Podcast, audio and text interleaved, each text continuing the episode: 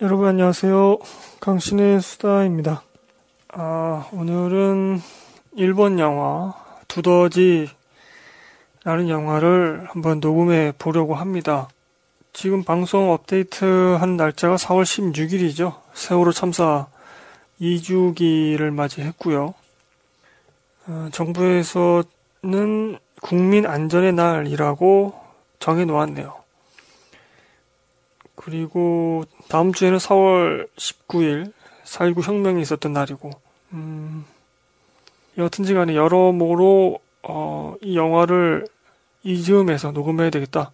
저번 총선을 맞이해서 특종 량첸 살인기를 녹음했던 것처럼, 아, 그런 생각이 들었습니다. 그래서 부제도 힘내라, 힘내라, 힘내라, 라는, 아, 다소 오글거리는 그런 부제를 정해보았습니다. 이 영화 엔딩씬에서 나오는 그런 대사입니다. 실제로 영화 속에서 나오고 그 엔딩씬이 이 영화의 뭐 메시지라고도 할 수 있고 감독의 의도라고도 할 수 있고 가장 감동적인 순간이죠. 아, 제가 후반에 말씀드리겠지만 그 영상 링크를 저희 블로그 영화편 페이지에 해 놓겠습니다. 여러분들 블로그 오셔서 그 영상, 이 영화의 엔딩씬 꼭 한번 보시길 바라고요. 이 방송 끄트머리에 제가 오디오만 따서 붙여놓겠습니다. 자, 아, 공지 좀 드리겠습니다. 저희 방송 공지가 아니라요. 팟캐스트 어플 쥐약의 공지입니다. 자, 저번 주도 말씀드렸지만 쥐약 자체의 문제가 아니라 그 팟빵 서버에서 새로운 정책을 하는 바람에 어, 쥐약을 필히 업데이트해 주셔야 되고요. 그다음에 팟빵 서버를 쓰고 있는 뭐 저희 방송뿐만 아니라 그 새 에피소드 알림 기능이 아마 안 되는 걸로 그렇게 공지를 하셨더라고요. 쥐약 공지장장님께서 그것도 함께 제가 또 말씀드리겠습니다. 쥐약 업데이트를 해 주십사 하는 것과 새 에피소드 알림 기능이 안 될 수도 있다. 그런 말씀 드리고요. 음, 저희 방송은 매주 토요일마다 올리기 때문에 뭐 새 알림 기능을 사용하지 않으시더라도 그냥 매주 토요일 저희 블로그나 또 아니면 주약을 살펴보시면 되겠죠. 저희 블로그 각종 포탈에서 강신의 수다 그렇게 검색하시면 찾아오실 수 있고요. 음, 4월달 영화 페이지가 올라가 있죠. 어, 지금 저와 다른 청취자 한 분만이 지금 감상 댓글 써 놓았는데 많은 분들이 오셔서 4월달에 보신 영화들의 감상 댓글 써 주시길 간곡히 청합니다. 그리고 저희 트위터 있습니다. 어, 새로운 팔로잉을 소개해 드리도록 하겠습니다. 어, 영어로 you are so beauty 를 닉네임으로 쓰시는 분께서 새롭게 팔로잉 해 주셨습니다. 아주 오랜만에 팔로잉이 된 거라서 굉장히 기쁘네요. 감사드리고요. 본격적으로 방송 들어가 보도록 하겠습니다. 어, 제가 지금 새로운 녹음 방식으로 녹음을 하고 있어서 한 40분 녹음했다가 아, 그 파일이 녹음이 잘못돼서 버리고 또 새롭게 녹음하고 있는데 이번에는 잘 되었으면 좋겠네요. 이 영화 일본 영화 두더지는 2013년도 10월 31일 날 개봉했었습니다. 아, 청소년 관람 불가이고요. 130분짜리입니다. 아, 제가 이 영화를 소개해 드리지만 아, 좀 길다라는 느낌이 강하게 드는 영화인 것은 뭐 부정할 수가 없겠네요. 개봉했을 당시 스크린은 4개 달렸었고요. 966명 아, 관람하셨다고 되어 있더라고요. 음, 그래서 이 영화를 잘 모르시는 분들이 많이 계실 것 같아서 오늘 드리고 싶은 말씀은 이제 스포일러를 좀 해야 됩니다. 그래서 처음부터 끝까지 좀 스포일러를 하겠습니다. 어... 이 방송도 다운로드가 별로 안 나오겠네요. 유명한 영화도 아니고. 그렇습니다만, 어, 앞서 말씀드리다시피, 부재로 힘을 내라, 힘내라, 힘내라. 아, 그런 의미로 한번 오늘 방송 꾸려 보도록 하겠습니다. 아, 이 영화는 그 일본의 문제적 감독 소노시온의 2011년작입니다. 한국에서는 2013년에 개봉했지만 어, 동명 만화가 원작이고요.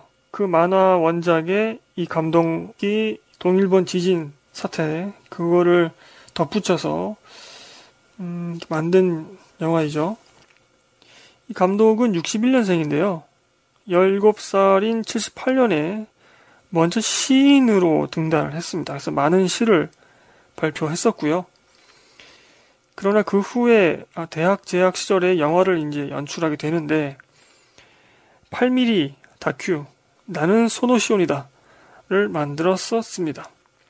이 감독의 대표작으로는 자살 클럽, 노리코의 식탁, Love Exposure, 두더지, 지옥이 뭐가 나빠, Love and Peace 등이 있다고 합니다. 근래 작품은 리얼 술래잡기가 있고요. 저는 이 영화, 이 감독 작품을 이게 처음 본 겁니다. 두더지를.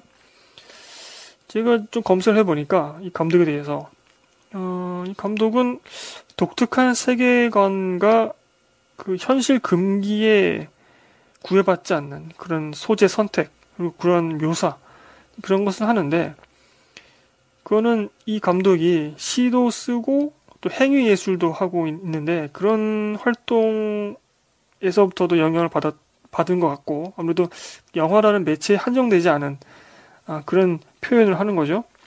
그리고 B급 영화와 일본의 로망 포르노의 영향을 받았기 때문에 가능한 일이다 라는 평가가 있더라고요. 그 일본의 로망 포르노는 어, 스토리에 깊이가 있고 개연성이 있는 그런 에로물을 말한다고 합니다. 또 이 감독은 어, 일본 영화계의 거장이었던 오즈 야스지루를 대놓고 비판하기도 합니다. 어, 이 오즈 야스지루가 누구냐? 뭐 일본의 영화 감독들이 매우 존경하는 그런 사람으로 알고 있고 감독들의 감독인 거죠.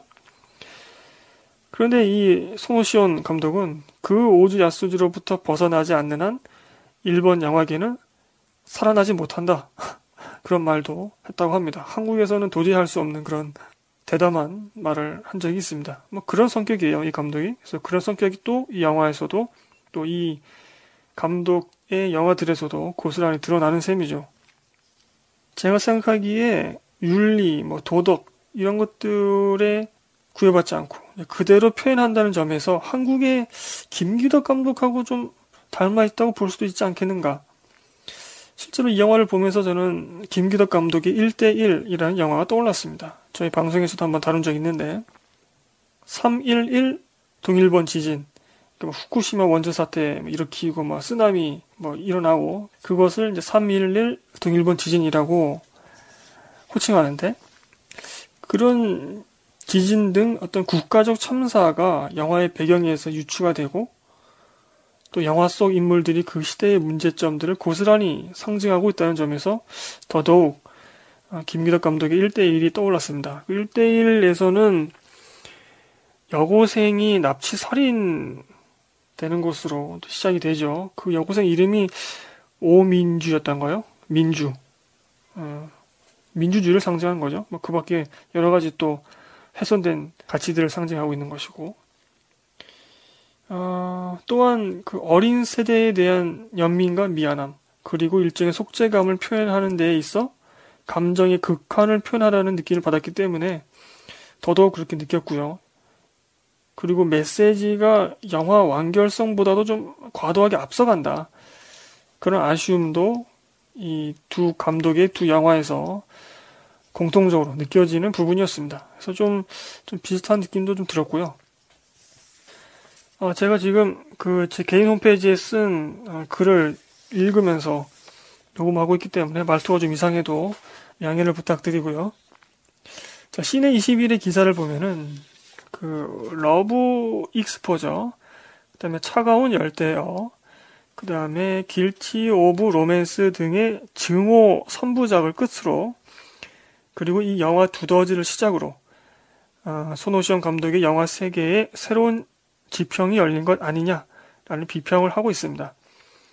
뭐 저는 뭐 그전 영화들을 본 적이 없기 때문에 뭐라 할 말은 없지만 이 영화 두더지에서 희망을 말하는 방법이 상당히 거칠고 산만하지만 그만큼 원초적인 느낌을 더 잘 살리고 있다.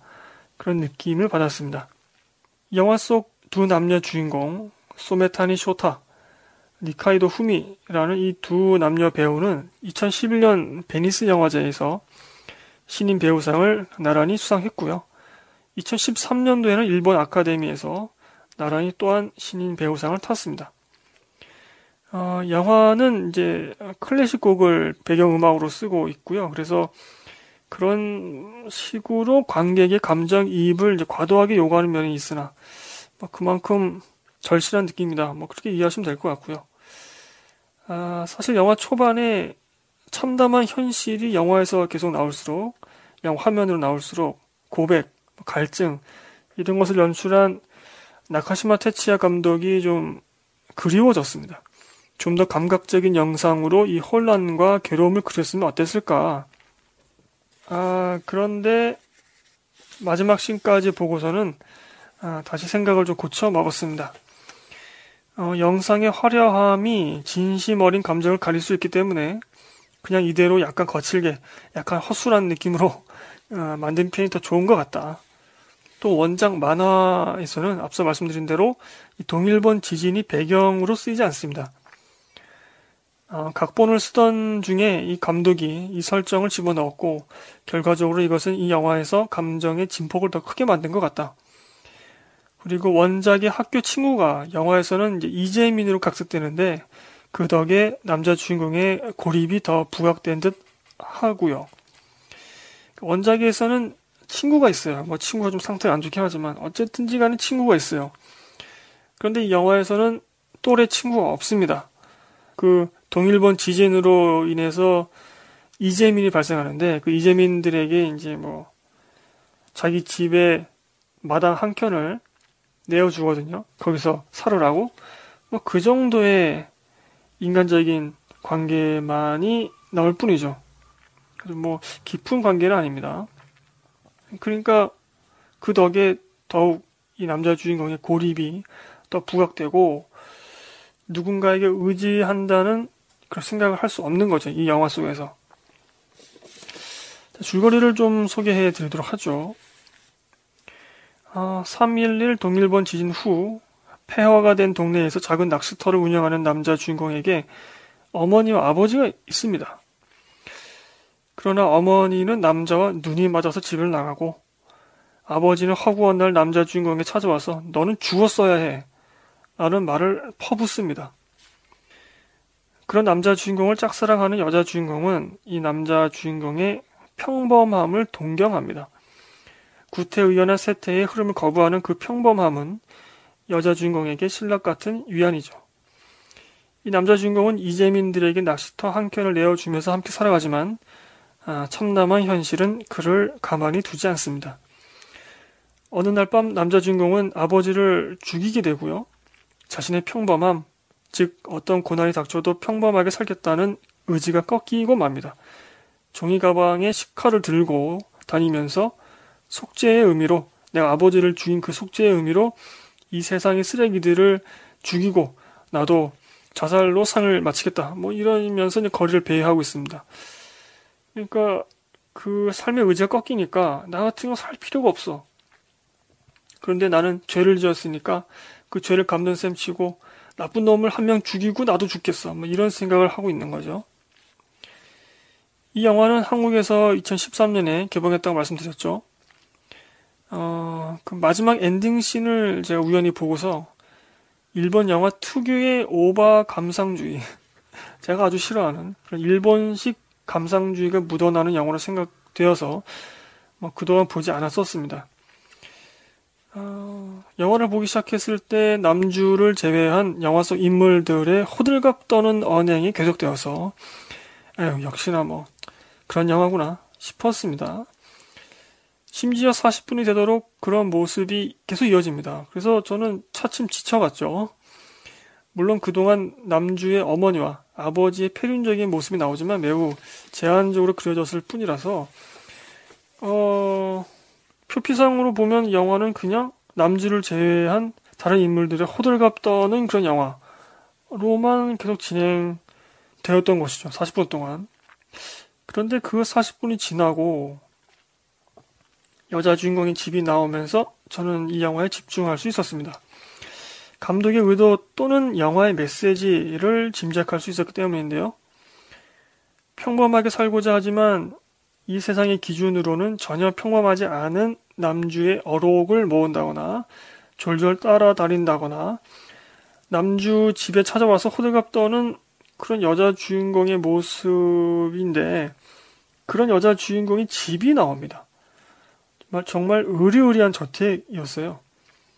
저 순간 깜짝 놀랐는데 정말 영화 보면서 40분 동안 보인 집이라고는 다 쓰러져가는 남주의 낚싯터 집, 소매치기의 괴상스러운 집, 그리고 호수에 잠겨있는 그 삐뚤어진 집, 그런 것 뿐이었기 때문이었죠. 그야말로 부유한 부자처럼 보이는 이 저택에서 사는 여주는 도대체 왜 남자 주인공을 좋아하게 된 것일까? 흥미가 생기더라고요. 여자 주인공 또한 남주의 집처럼 부모가 부모로서 기능하지 못하는 집에서 학대받는 아이였습니다. 그녀의 어머니는 아무런 까닭 없이 여주를 괴롭힙니다. 심지어 도박을 하기 위해서 그녀의 푼돈을 훔치려 하고 자신의 딸을 죽이기 위해 교수대를 만들고 있었습니다. 그 교수대는 이제 목을 매달아서 죽이는 그 교수대입니다.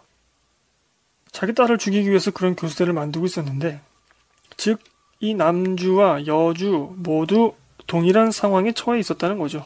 부모는 부모로서 아이를 보호하지 못하고 오히려 자신의 아이에게 죽으라고 재촉을 합니다. 이게 아마 그 보험금 때문이 아닌가 싶은데 그들은 아이에게 돈을 갈취하죠.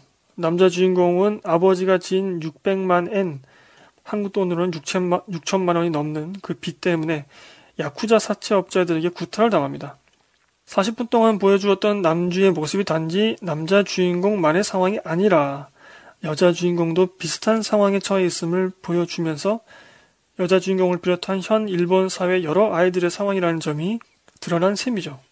우리는 영화 속에서 그 이전에는 남자 주인공의 처참한 모습들, 그리고 40분이 지나고 여자 주인공 그 집의 겉모습은 멀쩡한데 그 속은 썩어 문드러지는 그런 모습들, 그런 것을 보면서 아, 이게 단지 몇몇의 문제가 아니라 몇몇 아이의 문제가 아니라 국가적으로 그 아이들의 상황이다, 이게.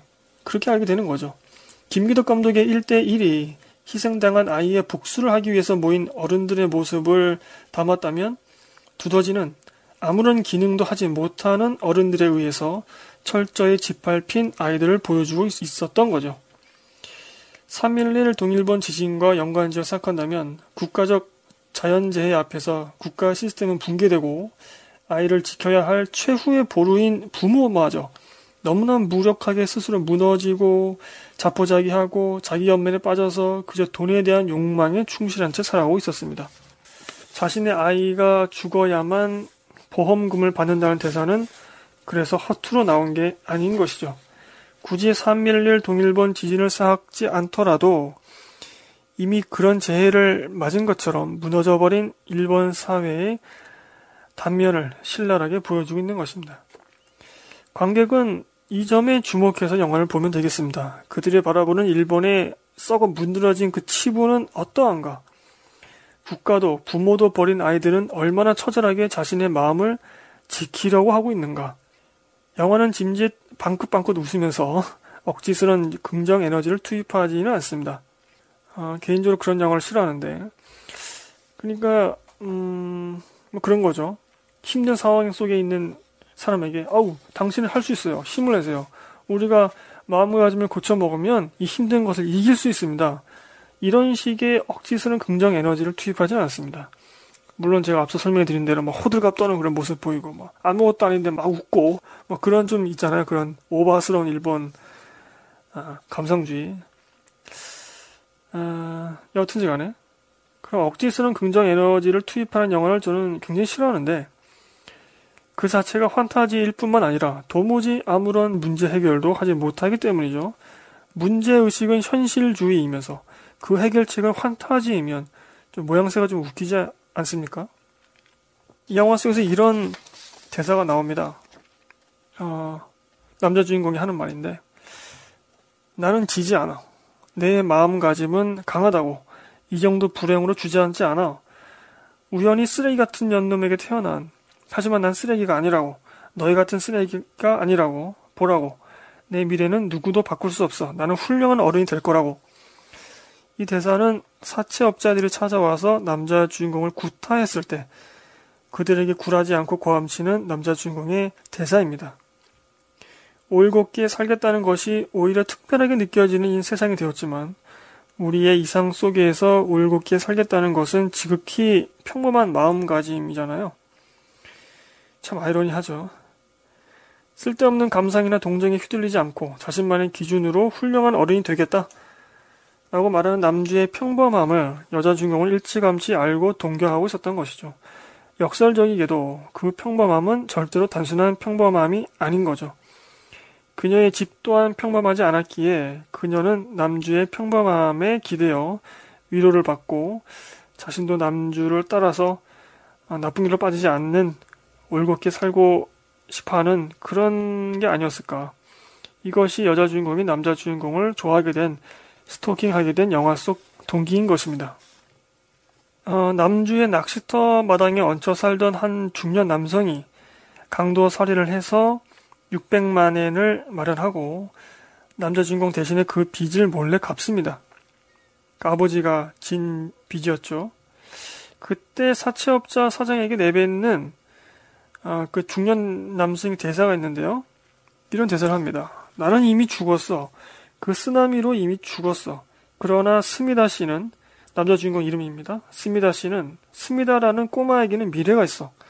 라고 말하면서 이제 빚을 갚는 거죠. 좀 오글거리긴 하죠. 이 영화가 말하고 싶은 메시지를 그대로 담고 있다고 생각합니다. 아, 그런데 저는 조금 다른 생각도 해보았습니다. 빚을 대신 갚아준 그 중년 남성이 과연 어른의 역할을 한 것일까? 남자 주인공이 사체 빚으로부터 벗어나도록 한 것은 일견 어른의 모습이라고 볼 수도 있겠지만 그 돈을 얻는 과정은 전혀 모범이 되지 못했죠. 강도살이를 했으니까. 지금 일본의 어른들은 심대한 범죄를 저지르지 않고는 어른 모양새도 흉내내지 못하는 바보가 되어버린 건 아닐까. 아이를 위해 희생한다고 하지만 불법에 몸을 맡긴 채 아이의 미래를 말한들 그 아이가 행복하게 그 선물 받을 수 있을까? 음, 강도 살인까지는 모르더라도 대신 사치 빚을 갚아주었다는 사실을 알게 된 남자 주인공은 그 중년 남성에게 절교를 선언합니다. 그리고 그 낚시터 마당에서 떠나라고 말하죠.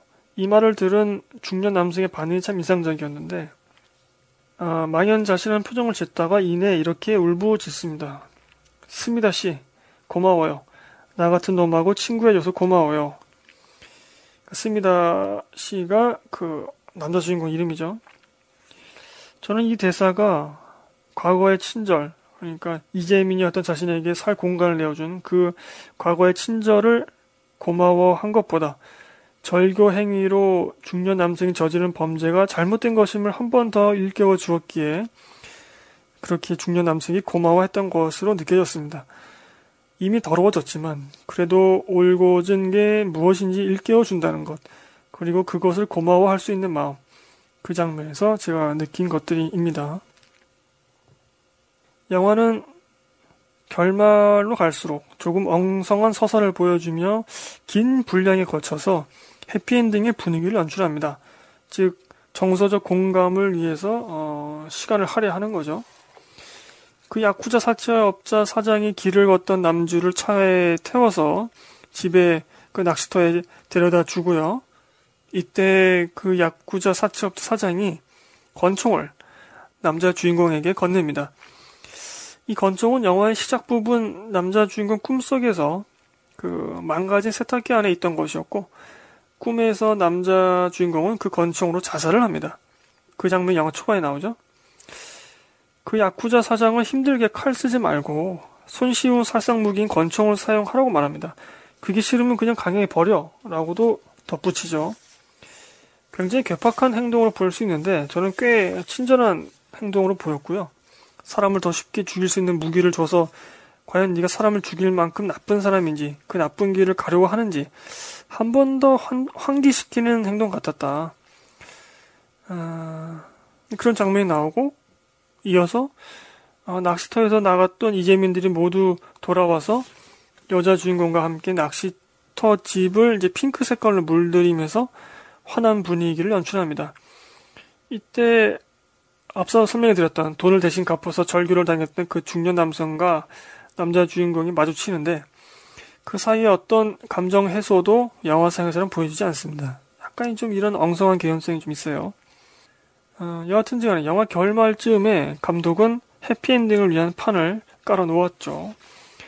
그날 저녁 그 낚시터 집을 핑크 페인트질을 한 그날 저녁에 남자 주인공과 여자 주인공은 단 둘이 남게 됩니다. 이때 여자 주인공이 남자 주인공이 자신의 아버지를 죽였잖아요. 그것을 자수하라고 권합니다. 이미 경찰과 상의를 마쳤다면서 그런 얘기를 하죠. 그런데 자수를 한다고 아버지를 죽인 남자 주인공의 죄가 사라지고 속죄가 되는가? 그렇진 않겠죠? 다만 여자 주인공은 남자 주인공이 그 죄의 무게를 견디지 못하고 자살을 하거나 자꾸 엇나가거나 올곧게 살겠다는 마음가짐을 아예 저버리지 않을까 염려를 했던 것이죠. 앞서 스토리에서 설명해 드렸지만 내가 아버지를 죽인 죄 때문에 내가 삶의 의지가 꺾였고 또 그 죄를 속죄하기 위해서 다른 쓰레기 같은 놈 한 놈을 죽이고 나도 죽겠다 뭐 이런 마음가짐으로 거리를 배회하고 있었거든요. 어, 이때 여자 주인공이 둘이 누운 채 이런 대사를 던집니다. 상상해봐, 스미다군. 거짓말이라도 뭐라도 좋으니까 상상을 해봐. 여자 주인공은 계속해서 남자 주인공에게 희망을 불어넣습니다. 다음날 자살을 할지, 자수를 할지 전적으로 남자 주인공에게 달린 선택이기 때문이죠. 만약에 자수를 해서 깜빵에 가게 된다면 그 복역 기간 동안 남자 주인공을 기다리겠다. 그러니까 결혼을 하자. 뭐 이런 말도 늘어놓습니다. 이때 남주도 맞장구 치면서 아마 너는 그 사이에 내가 깜빵 가 있는 사이에 귀여운 대학생과 사랑에 빠질 거야. 뭐 이런 식으로 장난식으로 대꾸를 하죠. 이 장면에서 저는 일시적으로나마 이들이 사춘기 아이들처럼 어, 사랑 얘기를 하면서 자기들끼리 뭐 재밌어 하고 약간 그런 정말 이 처절하고 부모가 자기들을 죽이려고 하고 이런 처참한 상황 속에서 그나마 이 장면에서 정말 아이다운 아이 모습을 보여주었다. 라는 생각이 들었고요. 여자 주인공이 했던 말, 상상해봐. 라는 대사. 이것처럼 아이들에게 미래에 대한 희망과 상상은 그 무엇보다 가장 좋은 원동력이지 않을까. 그러나 남자 주인공은 계속해서 갈등을 합니다. 자살을 할지, 자수를 할지. 그래서 다음날 일어나자마자 망가진 세탁기 안에 있던 권총을 꺼내서 영화 초반 나왔던 꿈에서 그랬던 것처럼 총구를 머리에 갖다 댑니다. 총소리가 크게 울려 퍼지고 잠에서 깬 여자 주인공은 밖으로 나와서 울며 남자 주인공을 찾죠. 원작 만화는 여기서 끝이 납니다. 비극으로 끝나요. 남자 주인공이 권총 자살을 하는 걸로. 하지만 감독은 이대로 멈추지 않고 여기서 더 나아갑니다. 그 다음 장면에서 그 남자 주인공을 찾으면서 여주가 울고 있는 그 다음 장면에서 남자 주인공이 갑자기 강에서 걸어 나오고 둘은 함께 자수를 하러 길을 나섭니다. 그러니까 이 장면이 원작 만화에는 없, 없단 말이죠. 이게 어, 여자 주인공의 바람이 섞인 환타지 장면인지 그건 잘 모르겠습니다. 약간 좀, 음, 좀 모호하게 처리가 돼 있어요. 그, 정말 일순간이 약간 모호하게 처리돼 있어서 여러 가지 좀 생각을 할 수 있는 그런 순간입니다. 여하튼 간에 그 여자 주인공은 계속 끝까지 남자 주인공의 발걸음에 힘을 북돋습니다. 자수를 하러 가니까 스미다 힘내 라고 말하죠. 아, 스미다는 남자 주인공 이름이라고 말씀드렸죠. 이 구호에 군이라는 칭호를 붙이지 않습니다. 평소에는 스미다 군이라고 이렇게 호칭을 했었는데 그냥 스미다 힘내 남자 주인공도 스스로 힘냈습니다 라고 외칩니다. 아, 이게 뭐, 뭐랄까 좀 그 개인, 개인 스미다에 대한 얘기라기보다는 뭔가 조금 더 넓은 의미의 일본의 아이들이죠. 그런 좀 느낌이 들었습니다. 어, 그 둘은 절규에 가까운 구호를 외치면서 울면서 길을 뛰어갑니다. 자살하지 말고 포기하지 말고 꿈을 잃지 말고 애초에 품었던 올거진 길을 계속 달려가라. 그런 응원 같았습니다. 이것이 엔딩 씬이고요. 제가 이 방송 끄트머리에 오디오만 따와서 여러분께 들려드리겠고 습니다. 頑張れ 라고 하거든요. 그 頑張れ 이게 이제 힘내라 힘을 내라 뭐 그런 뜻입니다. 그리고 그 영상도 꼭 보시기 바라고요. 저희 블로그 영화편 페이지에 링크해 놓겠습니다.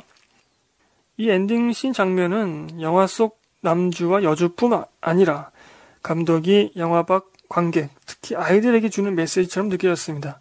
그러니까 모든 습니다. 모든 아이들 힘내라 뭐 그런 거죠.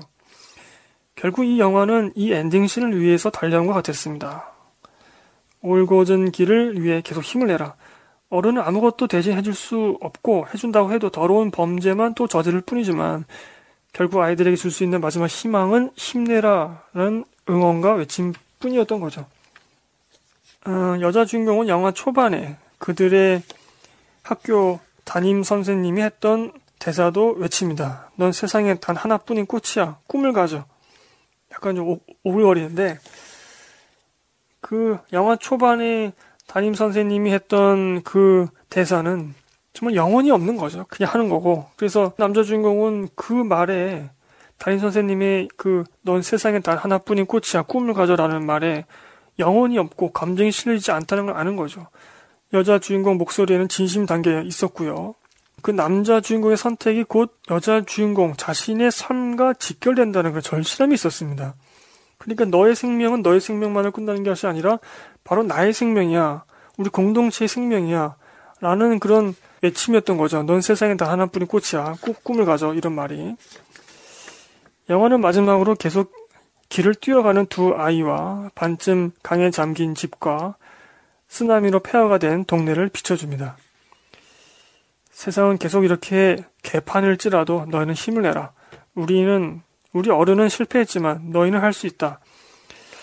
어쩌면 굉장히 상투적이고 오글거리는 제가 좀 싫어하는 그런 오글거리는 그런 느낌이고 그런 구호일 수 있지만 이런 엉성한 것일지라도 정서적 공감을 위해서 미리 긴 분량을 깔아두었기 때문에 더욱 이 엔딩씬과 그 구호, 그 외침에서 진심을 느낄 수 있었는지도 모릅니다. 어, 저는 울먹이면서 이 엔딩씬을 보았고요. 아, 그 장면을 다시 봐도 울먹이게 되더라고요. 어른의 잘못을 고해성사, 고백하는 것도 좋죠. 그러나 정작 그런 고백에는 어른의 속죄와 속편함만 있을 뿐이죠. 그들로 인해서 고통받고 또 고통받을 아이들에 대한 진심과 위로는 없습니다. 이 영화의 그 엔딩씬은 그 진심을 담고 있다고 저는 느껴졌습니다. 그래서 어, 4월 16일 세월호 참사 2주기에 맞춰서 어, 부제로 힘내라 힘내라 힘내라 라는 좀 오글거리지만 저도 좀 진심을 담아서 부제를 그렇게 해봤고요. 또 그런 맥락으로 한번 녹음을 꾸려보았습니다. 자, 총평을 짧게 하자면요. 이 영화는 130분짜리고 초반 한 40분까지는 좀 제 스타일, 제 코드에는 맞지 않았지만 호들갑 떠는 게 많아서 그러나 어, 그긴 시간들을 참고 엔딩씬까지 오게 된다면 그 엔딩씬에서 감독이 말하고자 하는 것을 우리는 충분히 공감할 수 있고 바로 내가 하고 싶었던 말이다. 그런 것까지 아마 생각이 또 마음이 동의하실 것 같습니다. 어, 이 아이들이 무슨 죄가 있나요? 그쵸? 물론 이 쓰나미라는 것은 자연재해였죠. 이 영화 속에서는. 그런데 그것 자체가 중요한 게 아니라 그것은 단지 배경일 뿐이고 그 배경 위에서 이 아이들의 부모, 이 아이들 주변에 있는 어른들은 과연 어떤 모습이었나. 부모는 아이들 보고 오히려 죽으라고 얘기합니다. 교수대를 만들고요. 그런 영화이고 또 그러한 흐름으로 오다가 이 엔딩 씬에서 정말로 상대방의 생명을 내 생명을 생각하는 또래 아이들을 많이 위로하고 또 힘을 낼 수 있었던 그런 장면이었고요. 한번 꼭 그 장면을 보시기 바라고 이 방송 끄트머리에 제가 오디오를 넣어놨으니까 뭐 일본말로 좀 나오지만 한번 들어보시길 바랍니다. 자, 오늘 방송은 이렇게 좀 짧게 마쳐보도록 하겠습니다. 여러분 힘을 내시길 바라고요. 자, 짧게 공지 다시 한번 드리자면 어, 팟캐스트 어플 쥐약 업데이트 해 주시길 바라고요. 어, 새 에피소드 알림 기능이 제한될 수 있다. 그런 말씀도 드리겠습니다. 이것은 쥐약 자체의 문제가 아니라 팟빵 서버의 정책이 바뀌어서 그렇다는 말씀 드리고요. 자세한 설명은 사실 방송에서 하긴 좀 그렇고 아, 트위터 쪽에다가 아주 긴 글을 좀 써놓긴 했습니다. 자 여기서 방송 마치도록 하겠습니다. 아, 이번 총선 결과가 투표를 하지 않은 우리 10대들의 첫 20대 세상을 만든 거죠. 과연 그게 그들에게 행복한 기억을 남겨줄지, 아니면 정말 엉망진창인 말도 안 되는 기억을 남겨줄지, 아직 이걸 지금 총선 전에 녹음한 거라 어떤 결과가 나올지 모르겠지만, 우리들은 끝까지 힘을 내고 또 아이들에게 응원을 해주고 어, 그랬으면 좋겠습니다. 이 방송 듣는 모든 분들 힘내시고 저는 다음 주에 다시 찾아오도록 하겠습니다. 감사합니다, 여러분. 모두 힘을 냅시다.